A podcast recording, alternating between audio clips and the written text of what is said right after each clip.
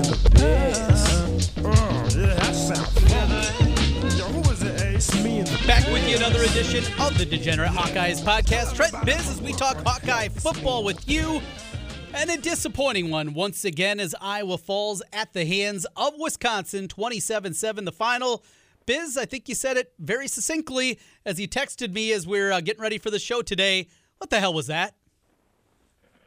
Uh, I, sadly, I don't know an answer to that, Trent, but that's, it was, uh, you said disappointing. That's putting it kindly. I, I guess the only good thing you can say is at least you weren't there in person. I, uh, not, not only was I there, but our seats ended up being, we were in the second row, which if, if anybody that tells you that sitting in the second row is a good idea, it's just not. We yeah. could only see about half the field, but, uh, it was, uh, we were down low and got the up, up close and personal uh, view of, of that debacle. So, you know, as an Iowa fan, Trent, I think we both know, and, and any true Iowa fans know, that every Iowa season is going to have its its ups and downs and, and going to have its twists in the road. But uh, not sure if I can ever remember the roller coaster getting quite as uh, quite as violent as it has over the last month. We, we went from the The highest of the highs, being, being number two and talking about uh, can this team uh,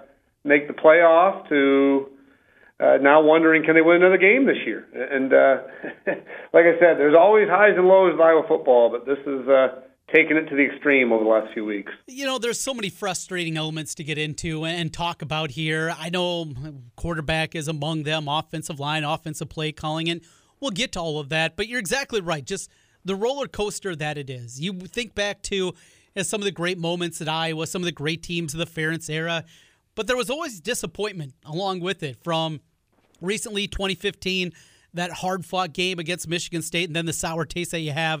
Even as fun as it was to go to the Rose Bowl, the actual game experience was a little bit different with Christian McCaffrey and company. two thousand two, perfect in the regular season except for a loss against Iowa State. two thousand four, down in Tempe, just getting absolutely obliterated in that game before they come back, run off seven straight, and win their last Big Ten title. That's right, seventeen years ago, the last time that happened. So even in the greatest moments of certainly our memories, even going back to nineteen eighty-five, there's also some negatives that go along with every one of those seasons. Well, the trade-off for, you know, for being an Iowa fan and having to deal with those, uh, those rough moments um, is that generally, as an Iowa fan, there's always hope. You're always, always competitive, and generally we're pretty much always in the game in the fourth quarter. And that's what made Saturday so depressing and so disappointing, is for the first time in a long time, there was a regular season Iowa game where it just felt hopeless. I mean, that game was over at halftime. It, I, I know we technically made it a game a little bit in the third quarter, but did anybody really think we had any chance of coming back in the second half? I know I didn't, uh, and you know it just felt hopeless. Which that's that's something you just don't have as an Iowa fan. I mean, usually, like I said, the trade-off for for having the type of team we have is that we're you know we're never going to blow people out of the water. We're never going to be absolutely dominant, but we're usually always competitive, and that just wasn't the case on Saturday. I mean, that first half, we were – first half was as ugly of a half as, as you can get as a, as a Hawk fan. It was embarrassing. I mean, just we couldn't get out of our own way, and, uh, you know, that just doesn't happen very often. So, you know, the, the thing I noticed being there in person and being down close, it looked like a team, especially on the offensive side, that had just completely lost its confidence. I mean, it just – the body language of that offense just across the board, the offensive line, Petrus, even Goodson, and especially Tyrone Tracy, the body language was just terrible. I mean, just watching them walk back to the huddle and you know watching them uh, you know, just in between plays, uh, I could have told you five minutes into that game we were in trouble. We just didn't have a lot of – there wasn't, wasn't great body language from the beginning, and uh, obviously once things began to snowball, it got ugly quickly.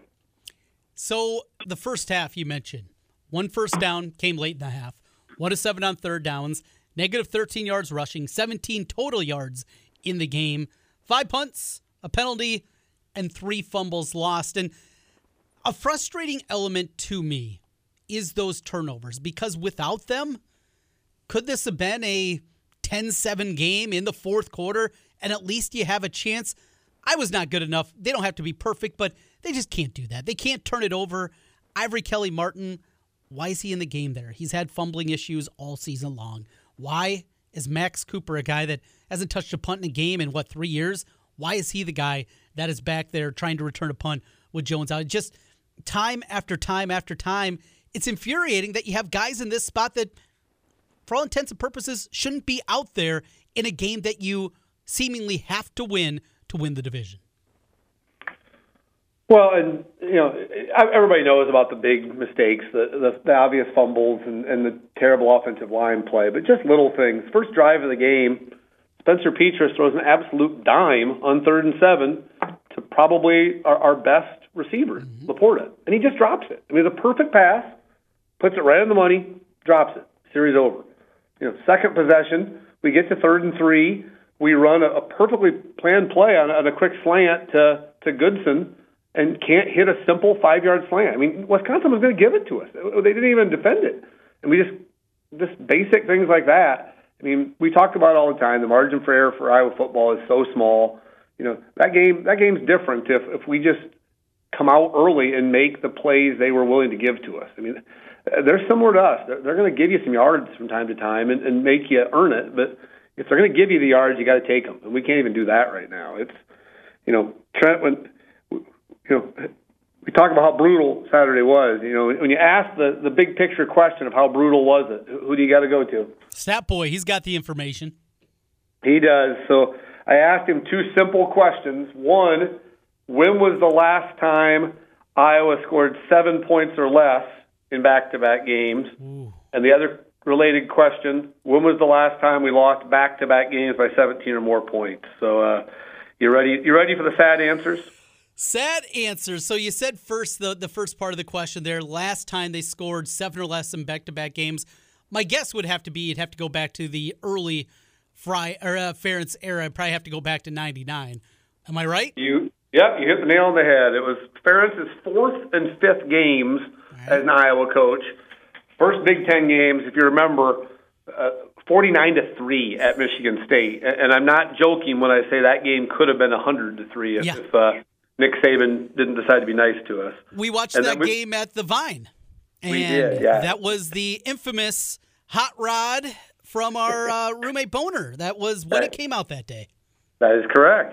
Good good memory. So uh, that was more enjoyable than the game itself. Yes, it was. forty-nine to three, then turned around and lost thirty-one to seven um, to Penn State. So okay. uh, yeah, you got to go back to, to the very beginning, to the fourth and fifth games of the Ferentz era to see inept offense to that level. It's been twenty-two years since we've uh, we've looked this bad on the offensive side in back-to-back games. So. Hey, Hot Rod, another Beam and Coke. and, and, and then about six more after that. So. uh, what a day, what a day. All right, so let's go to the second part of the question.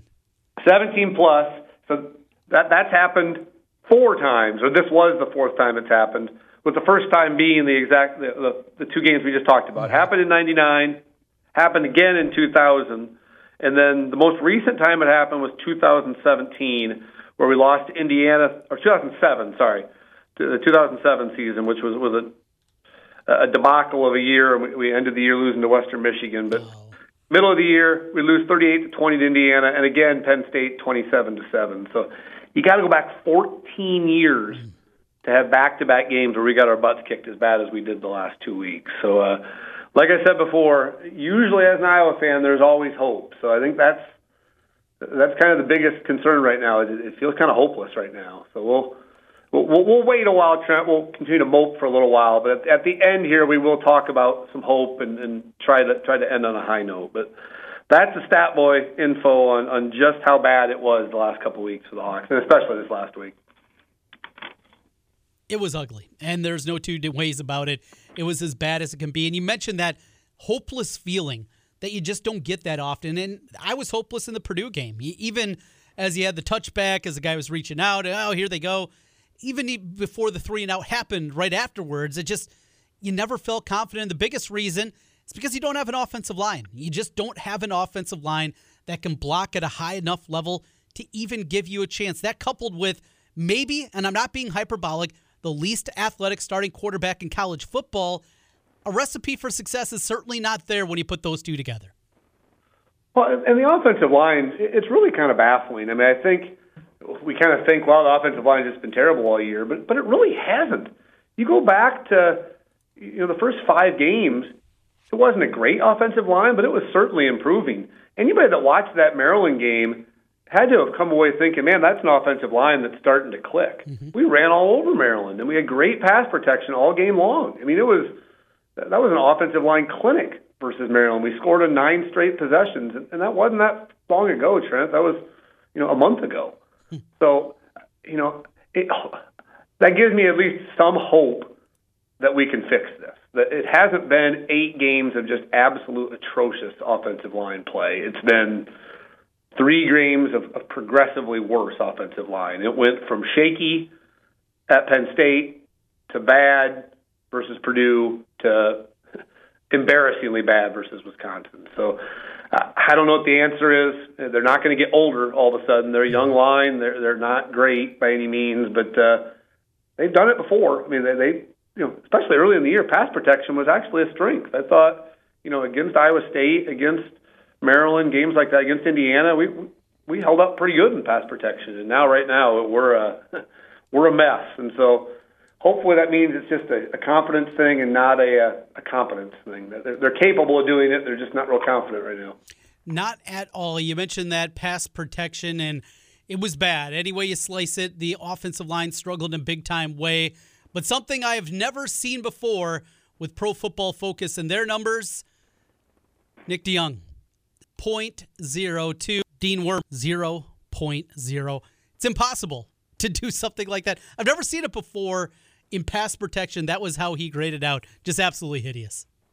I don't I don't pretend to know how they do their grades, but zero point zero, I mean, does that mean he, he literally whiffed on, on every one? I mean, I, I yeah. feel like if he at least made contact and stopped somebody from running directly through him, don't they have to give him at least a point? It should be something. Yeah, so, yeah, and I see it was nine plays. I mean, I, I assume that means he didn't do his job on any of the nine plays, mm-hmm. which...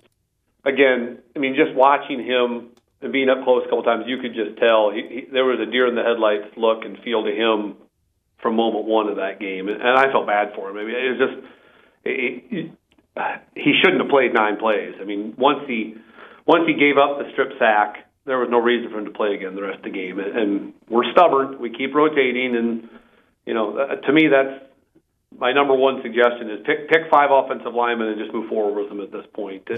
Is it going to be the solution? No, but uh, the rotation isn't working, and it's not going to work. Pick five and say, here's my, here's our group going forward, and, and sink or swim with them at this point. I hate to bring up nineteen ninety-nine because it was, A, a long time ago, and B, it was not a very fun year, but think back of how they moved the football that year. You know, I, I in fact, I went back and watched some highlights, and yes, their highlights are the best plays, and it doesn't tell the whole story, but think about how many bubble screens they ran that year. Think of how many times they went with quick hitters with Liddell Betts, knowing that they weren't going to be able to sustain drives for very long and blocks for very long. They had Bruce Nelson out there playing left tackle, two hundred sixty pounds, before he moved inside and gained forty pounds and moved to center. You go through and you look at the way that they were able to do it. They at least tried some things. Are they going to try anything? Are they just going to say, hey, this is what we are and we can't adapt? We can't change. This is what our identity is. That's another frustrating aspect about that. Do something. Try something instead of just beating your head against the wall continually and hoping it's going to be different. Uh, I think the biggest problem, Trent, and you just kind of hit on it, um, back in nineteen ninety-nine, the coaching staff knew we were bad, and they knew we had to be creative to, to get the job done. I think the problem is right now, I think this coaching staff just misevaluated the offensive line and probably misevaluated the offense in general. I think they thought we were going to be a much better offensive team than this. I think they thought Spencer Petras was going to be better, that they thought our wide receivers were going to be better. They certainly thought our blocking was going to be better. Um, you know, and I think that's part of the reason they're doing this is I truly think – you know, you hear parents talk about it in postgame, you know, the offensive line's close, and, and what they see on tape is that, you know, it's it's not that far away. And, you know, I, I think they just misevaluated this offense. I, I think they really thought this was going to be an extension of what we saw the last six games last year, which was a, a merging offense that was getting better and not worse. And, and right now, clearly, it, it's uh, it's regressing would be a nice term for them. Yes, you are right on there. We go from the struggles of the offensive line to the offensive coordinator, putting this all together. And do you have a mea culpa here? I was right. Brian Ferentz, not the guy for the job. Well, you know, Trent, I, I think my comment to you was it's time for me to wave the white flag. I've I've always been, a, I don't know if I'd say an apologist, but I've always looked on the bright side, at least, of Brian Ferentz. And, you know, I think at this point, I'm probably the last one to jump off the bandwagon, but I'm ready to do it. And I think you saw that kind of across the board this week. If you if you read any of the the, the big articles from, you know, Chad Leistikow or Scott Dochterman, or, or especially Mike Leach, if you read Mike Leach's article, I mean, it's a really good article because basically it's just a comparison of where Wisconsin's at with a thirty-eight, thirty-nine-year-old defensive coordinator compared to where we're at with a thirty-eight, thirty-nine-year-old offensive coordinator, both in their fifth year in the program. And when you compare it, it's night and day difference. And, you know, it's it, like I said, I'm probably the last one on the bandwagon, but I, I've jumped off officially at this point also. I'm just there's not much you can say in his favor at this point. I, I hope he hope he figures it out the next four weeks, but uh, you know what we saw after a bye week and the complete refusal to change anything or to adapt during a game is just it's it's depressing. I mean, it's just so so yeah. There's my mea culpa, Trent. I'm I'm off the bandwagon as well. I hope I hope uh, I hope they find a way to fix it, but uh, long term, I don't think this is the solution. Yeah, it feels that direction. And what can change? What can evolve? Is it going to be something where it's going to take Kirk's retirement? We will see on that. Because I'm going to guess the conversation with Brian Ferentz's real boss, because he doesn't answer to dad, probably not a whole lot to that conversation. It's not. I don't see Gary Barta going into Kirk's office and say, hey, I'm going to fire your son now. But you know my opinions on his real boss. Uh, Gary Barta isn't going to say or do anything. So, uh, The only way this the only way this ends is if some N F L team decides, hey, we wouldn't mind having Brian Ferentz back and, and doing something on the N F L level, and everybody just kind of mutually agrees that that's the, the best option. That, I don't think he's getting fired, but I do see potentially there being a, a mutual parting of the ways, and he goes back to goes back to somewhere in the N F L, because I, I'd be shocked if someone in the N F L wouldn't take him. Are they going to take him as an offensive coordinator? Yeah. Absolutely not, but. You know, the N F L like the N F L likes to uh, bring back uh, old names and old faces, and the Ferentz name uh, carries a lot of respect in the N F L. So, uh, to me, that's the best case scenario. Is, is, is end of the year, everybody just kind of says, "Oh, let, let's let's mutually agree to part ways," and, and he ends up being the uh, you know offensive line coach for the Houston Texans. Yeah, I, I can buy that, and ultimately, probably a good thing for everybody involved. Biz. The offensive line struggles, and we finish up here when we're talking about all these offensive issues with the quarterback. Spencer Petras, it's not all on him. He is down on the list of candidates that are a problem. But with this offensive line, with a backup that I don't think is very good in Padilla, but at least he can move around a little bit, and he looks like he's about five seven out there.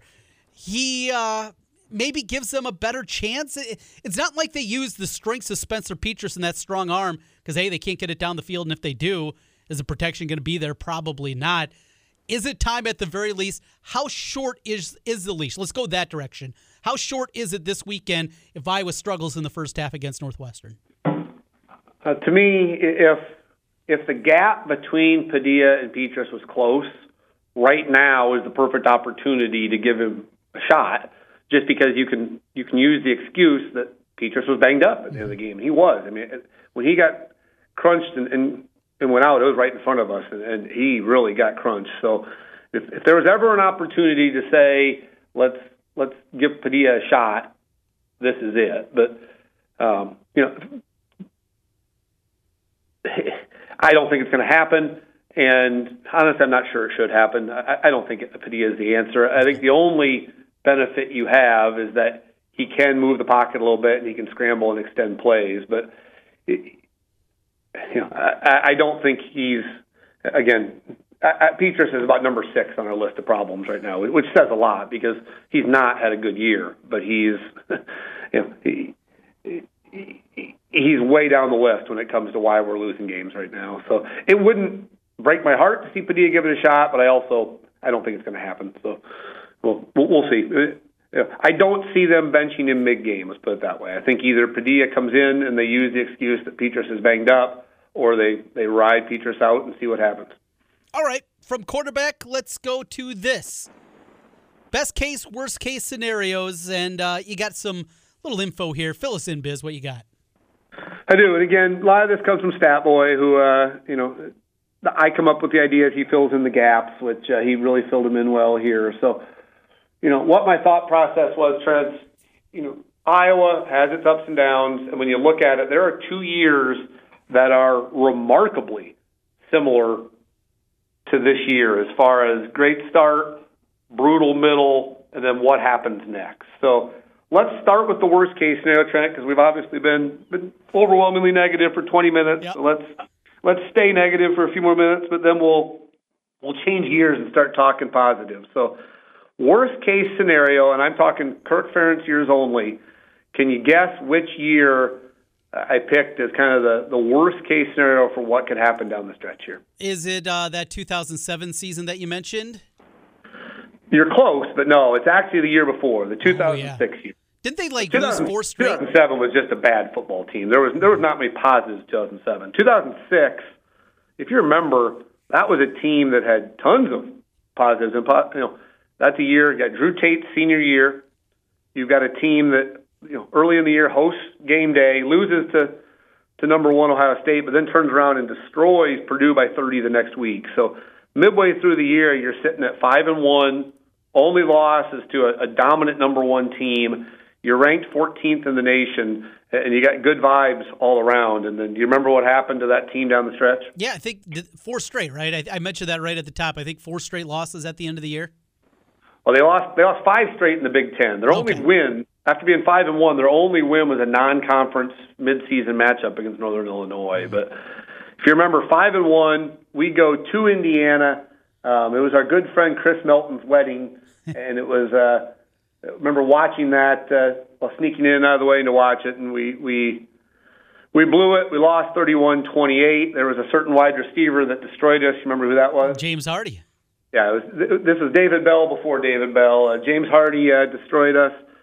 Uh, we throw a pick late in the game, lose thirty-one twenty-eight, and from that point the wheels just, just fall off. Like I said, lose the last five Big Ten games, including the low point of the year. We lose twenty-one to seven at home to a three and six Northwestern team. So kind of similar to what we're going into this week. It was kind of the make-or-break part of the year, and we, we definitely broke. And that was after that Northwestern game. There was a very famous Kirk Ferentz quote. You remember it at all? No. So I'll read it to you. We played like fat cats. I thought we looked like fat cats, and they looked like a hungry team. So it was it was the fat cats game. Yep, it was about as angry as you'll ever see Kirk Ferentz, and it was you know it was one of the low points I think of, of Iowa football for Kirk Ferentz, where we it was a pretty swift drop off from a team that had won the Big Ten title a year and a half to a team that was ended the year six and seven and lost their last five bowl, last five Big Ten games and the bowl game. So, worst case scenario is Trent is we're looking at a bunch of fat cats that uh, go into Northwestern, get stomped, and then it only gets worse from there. So, so there's your worst case scenario. Let's uh, cross our fingers and hope that doesn't happen. Let's get some positivity. What do you got? Best case scenario, Trent.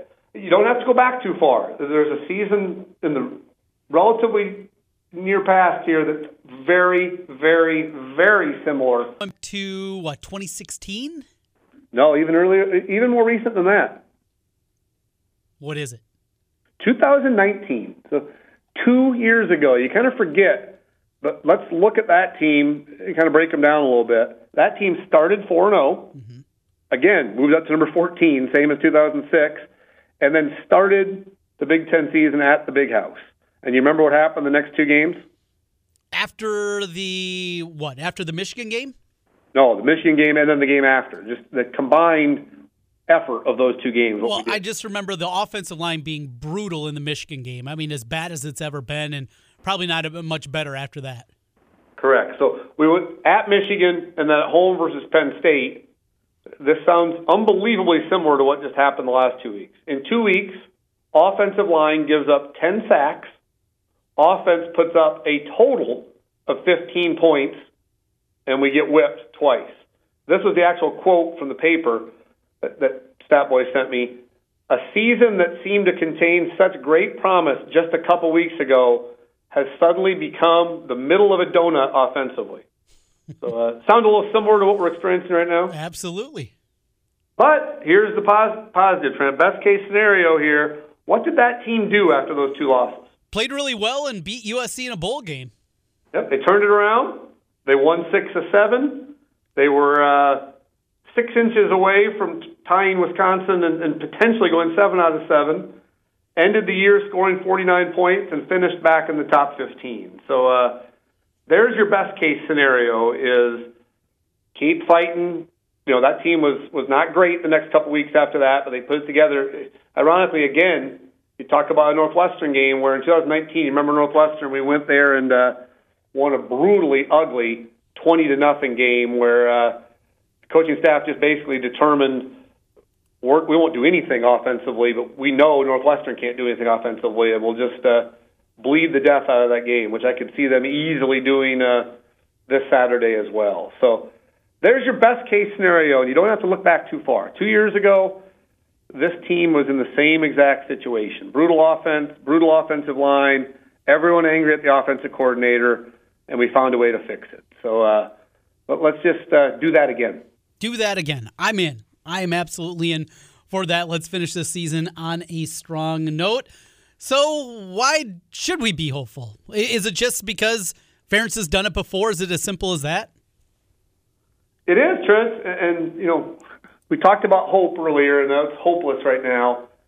But all you got to do is look at what this staff's done each of the last four years, and I think we can end the podcast with some uh, with some hope, Trent, because go back. This staff has been together with, with Brian Ferentz, offensive coordinator, and you know the changes we made for, for this is the fifth year. Each of the four years, there was some clear adversity that this team faced every single year, and they bounced back every year. twenty seventeen, we were struggling, but we ended the year with a fifty-six to fourteen beatdown against Nebraska, and then a bowl victory. twenty eighteen, we lose three in a row in the middle of the year, including a couple brutal losses.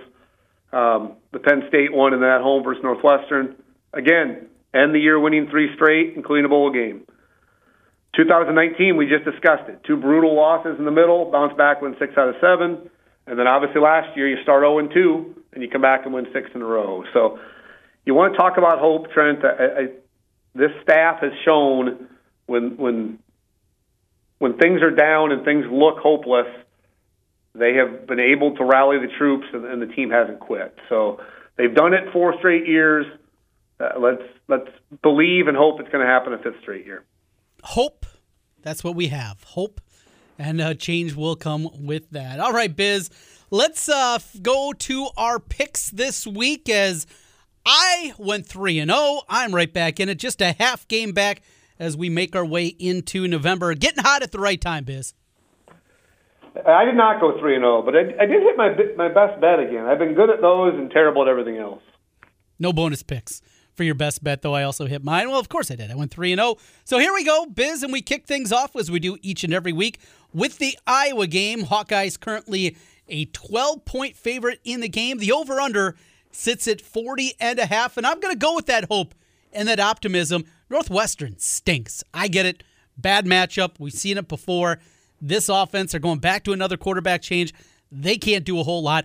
Iowa still has a really good defense, a really good defense. I'm going to lay the points here. Iowa finds a way. It'll probably be uh, much like that game that you mentioned a couple years back, twenty nothing. But give me the Hawks. I'll lay the twelve.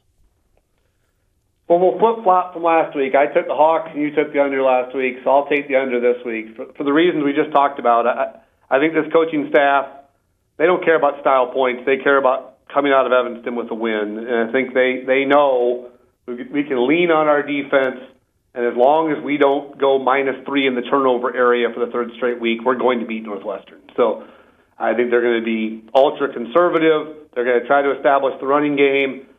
They're not going to do – I mean, it's not going to be a game where anyone's going to be real excited about the game plan, but – I could see it being similar to what happened in two thousand nineteen. It could be twenty to nothing again. So give me under forty and a half and an ugly victory. Under forty and a half, there is the pick from Biz. We go to the national game of the week, and in fact, the only game this week involving two teams ranked in the top twenty-five. How's this happen in November? Absolutely hideous, but here we are. It's Auburn, Bo Nix going to Texas A and M. The Aggies favored by four and a half, and I'm going over, Biz. I've uh, started to play around a little bit more with the totals, as you like to do from time to time. I'm going to go over here. Bo Nix is playing better. A and M defense is solid, but not great by any means. forty-nine and a half the number. I'll go over in A and M Auburn. Give me A and M. I don't feel confident about it, but give me A and M t- getting four and a half. I mean, the S E C is just brutal. And you look at Auburn's schedule, they played L S U, Georgia, Arkansas, and Ole Miss. And at some point, you just got to wear down a little bit. A and M is, is coming off a bye week. They're at home. They got all the momentum in the world after winning three in a row. So, give me A and M four and a half, but it's not one that I by, that I love by any means. That's the side that I would lead on as well. We finish up with our best bet of the week. The Horned Frogs get it done. Well, maybe not get it done in terms of a win. Big rivalry matchup for T C U, though, against Baylor. They're getting six points. It's at home. Gary Patterson's out. They asked him to stay. He told everybody to go blank themselves. They asked him to stay through the end of the season. I think they win one for the Gipper, even as he's not there. T C U plus the six in an emotional game. Well, I'm going back to the well with uh, Arkansas Alley and the uh, the Woo Pig Sueys. Huh. Over the years, I don't think I've ever gotten one wrong when I've taken Arkansas as my best bet of the week. Uh, and this is one. They're playing Mississippi State. We've talked about before, trying to figure out Mike Leach teams is almost impossible. They looked great last week. They're riding high. That's usually when you uh, can count on Mike Leach to uh, have a head scratcher. And so I think this is going to be one of those just complete butt whoopings. Same thing I talked about A and M. Arkansas is coming off playing Arkansas Pine Bluff and then a bye week. So they're rested. Mississippi State's going through a grind of a schedule right now. And uh, for the same reason, I think Arkansas will just decide we're going to pile up forty yards rushing and, and put a whooping on them. So uh, woo pig suey and uh, shout out to Arkansas Alley with this pick. Razorbacks, Woo Pig Suey. That is where we go. Our picks this week: Biz on the under Iowa Northwestern, Texas A and M, and Arkansas with his S E C love. I got Iowa laying the twelve, A and M Auburn over, and T C U plus the six. Our picks here. And Biz, uh, well, I don't think you're coming to Des Moines on Thursday, but got a little special episode of the Degenerate Hawkeyes podcast coming up on Thursday, as I'm going to be out at Wellman's and Circus Sports, who, Biz, uh, I know I've told you about, and all of our gambling degenerates out there, was out there in July, got to see the new casino that's down on Fremont Street. Certainly looks out of place. Uh, a lot classier than anything down there. But they're here in the state of Iowa now with their app. Best odds you're going to find anywhere is through them. If you like betting golf, if you just like playing parlays, teasers, the best odds come through Circus Sports. I'll be out there for their big launch party on Thursday night doing a live podcast. So for listeners out there, stop on by. If you haven't downloaded the app, though, I'll tell you, wait till you get there. It might be something a little special hanging out for you on Thursday evening, seven o'clock. I'll be doing the live podcast. You going to come to town? Well, if if these guys want to pay me to come to town, I'll I'll do about anything, Trent. I'm I've got no uh, no pride. If they if they want to pay me to be there, I'll be there. So yeah, that'd come out of my bottom line. I don't know if that's going to be happening, Biz. But then they'd have to hire someone to coach a uh, all-important sixth grade girls basketball league uh-huh. game on Thursday night. So uh, I don't know, so, unless unless I can coach remotely. Yes, I'm sure you could. Technology has advanced very, very far, and you don't have to worry. I mean, I- I've heard great things about you. You beat some big-time names over there in Eastern Iowa. Some of the coaches you've gone head-to-head with. Yeah, it's uh, there's some interesting folks over here. There's youth sports is an interesting, interesting thing. You get some, uh, you know. I, I pride myself on. I, I've never gotten it technical. I probably just, uh, probably just jinxed it by saying that. But uh, pe- people that know me know that I'm, uh, I'm not afraid to share my opinions. But I, I'm proud to say I, I generally, for the most part, uh, keep calm and collected as a, as a, as a youth coach. I, uh, you know, it's some some of the some of the people that or over on this side of the state definitely do not do that. So it's a, it's a unique group, let's put it that way. That's a good way to put it, Biz. All right, we got Business Beat coming up here in just a moment. Again, that's Thursday night at Wellman's in West Des Moines. Stop on out, have a beer, and uh, maybe a little bit what more time, on Frank? Us. What's that? Seven o'clock. Seven o'clock. Wellman's is where that will be happening. Also, Biz, I don't know if this is part of Biz's beat, but we were having fun last night texting about the craziness that is this Texas assistant coach's girlfriend that's a stripper, the monkey, and a Halloween party. You're a lawyer. As a lawyer, would you tell your client to videotape the uh, the cage of the monkey and put it up on social media? Probably not the best one from, what was her name? What's her stripper name? Uh, Pole Assassin, I believe, wasn't it? Pole Assassin. Just, if you haven't seen the story, folks, it just put a put a Google search in. It is so many layers of incredibleness. College football, it always delivers. Well, and the best thing about it is, if you read the, the comment section to to like the the initial tweet explaining what happened, the comments are just pure gold. I mean, for the most part, I'm somebody that, that tries to avoid reading the comments anywhere on Twitter because usually it's just a cesspool of, of anger and negativity. But, man, there are some funny, funny comments talking about uh, this whole situation. So I, I kind of went down the wormhole of reading reading all of them, and, and there's some... The, the whole situation, uh, you know, again, it makes you thankful kind of for what Iowa has. I'm I'm very, very, very confident that uh, LeVar Woods, A, does not own a monkey, and B, um, would not get in anywhere near this type of a situation. So uh, it's, yeah, yeah. Again, there's things about Iowa you can be frustrated about, but I'm confident that our, our coaching staff will never embarrass us in, in that uh in that way. All right. With that, Biz, uh, what a story. College football. Let's get out of here. It's time for Biz's Beat. Hey, kids. Gather around for Biz's Beat of the day. Okay, here's Biz's Beat of the day. Well, Biz's Beat was not about the stripper monkey, Trent. It's actually about another thing you, you brought up earlier, and that's the... Uh, The unceremonious uh, departure, or whatever you want to call it, of Gary Patterson. Mm-hmm. You know, the reason it's Biz's Beat is, I think everybody probably knows that behind Kirk Ferentz, Gary Patterson was next in line as far as college football seniority, and you know, it just gets you thinking. You know, you talk about Gary Patterson, you talk about Frank Beamer, and you talk about even um, Stoops. You know, it is really, really, really hard to stay at the same place right now in college football for, you know, ten years, much less twenty or twenty-three like Kirk has done now. And it just gets you thinking, I hope and cross my fingers and hope that somehow, some way, Kirk can find a way to right the ship smart enough to at some point, doesn't have to be this year, but at some point in the near future, go out on your own terms. Um, we just saw Gary Patterson six weeks ago. He was two and oh, and now not only was he was he removed, but I think everybody probably agreed it was probably the right decision for him to be removed. Right. And, you know, we've had the ups and downs of Iowa football, but there's been a lot more ups than downs with Kirk Ferentz, and, and I hope, hope, hope that he can find a way to get a few more ups and then walk out on a high note. I, I just don't want it to end the way it did with, with some of the other uh, legends of football. So, uh, let's hope what happened to Gary Patterson is not going to happen to Kirk Ferentz at some point in the next few years. So right the ship and then uh, walk away into the sunset. Well said, Biz. We're all hoping for that. Iowa back on the field again on Saturday evening, six o'clock kickoff in Northwestern. And uh, we'll see you over in Iowa City on the thirteenth with the Gophers. We'll preview that one next week. We got some basketball. The exhibition season starts on Friday night. Regular season then starts a week from today, next Tuesday, and a nine o'clock tip-off against Longwood. Looking forward to that. Biz, we'll talk little hoops next week and, of course, recap the Northwestern game. We'll do it then. All right, go Hawks.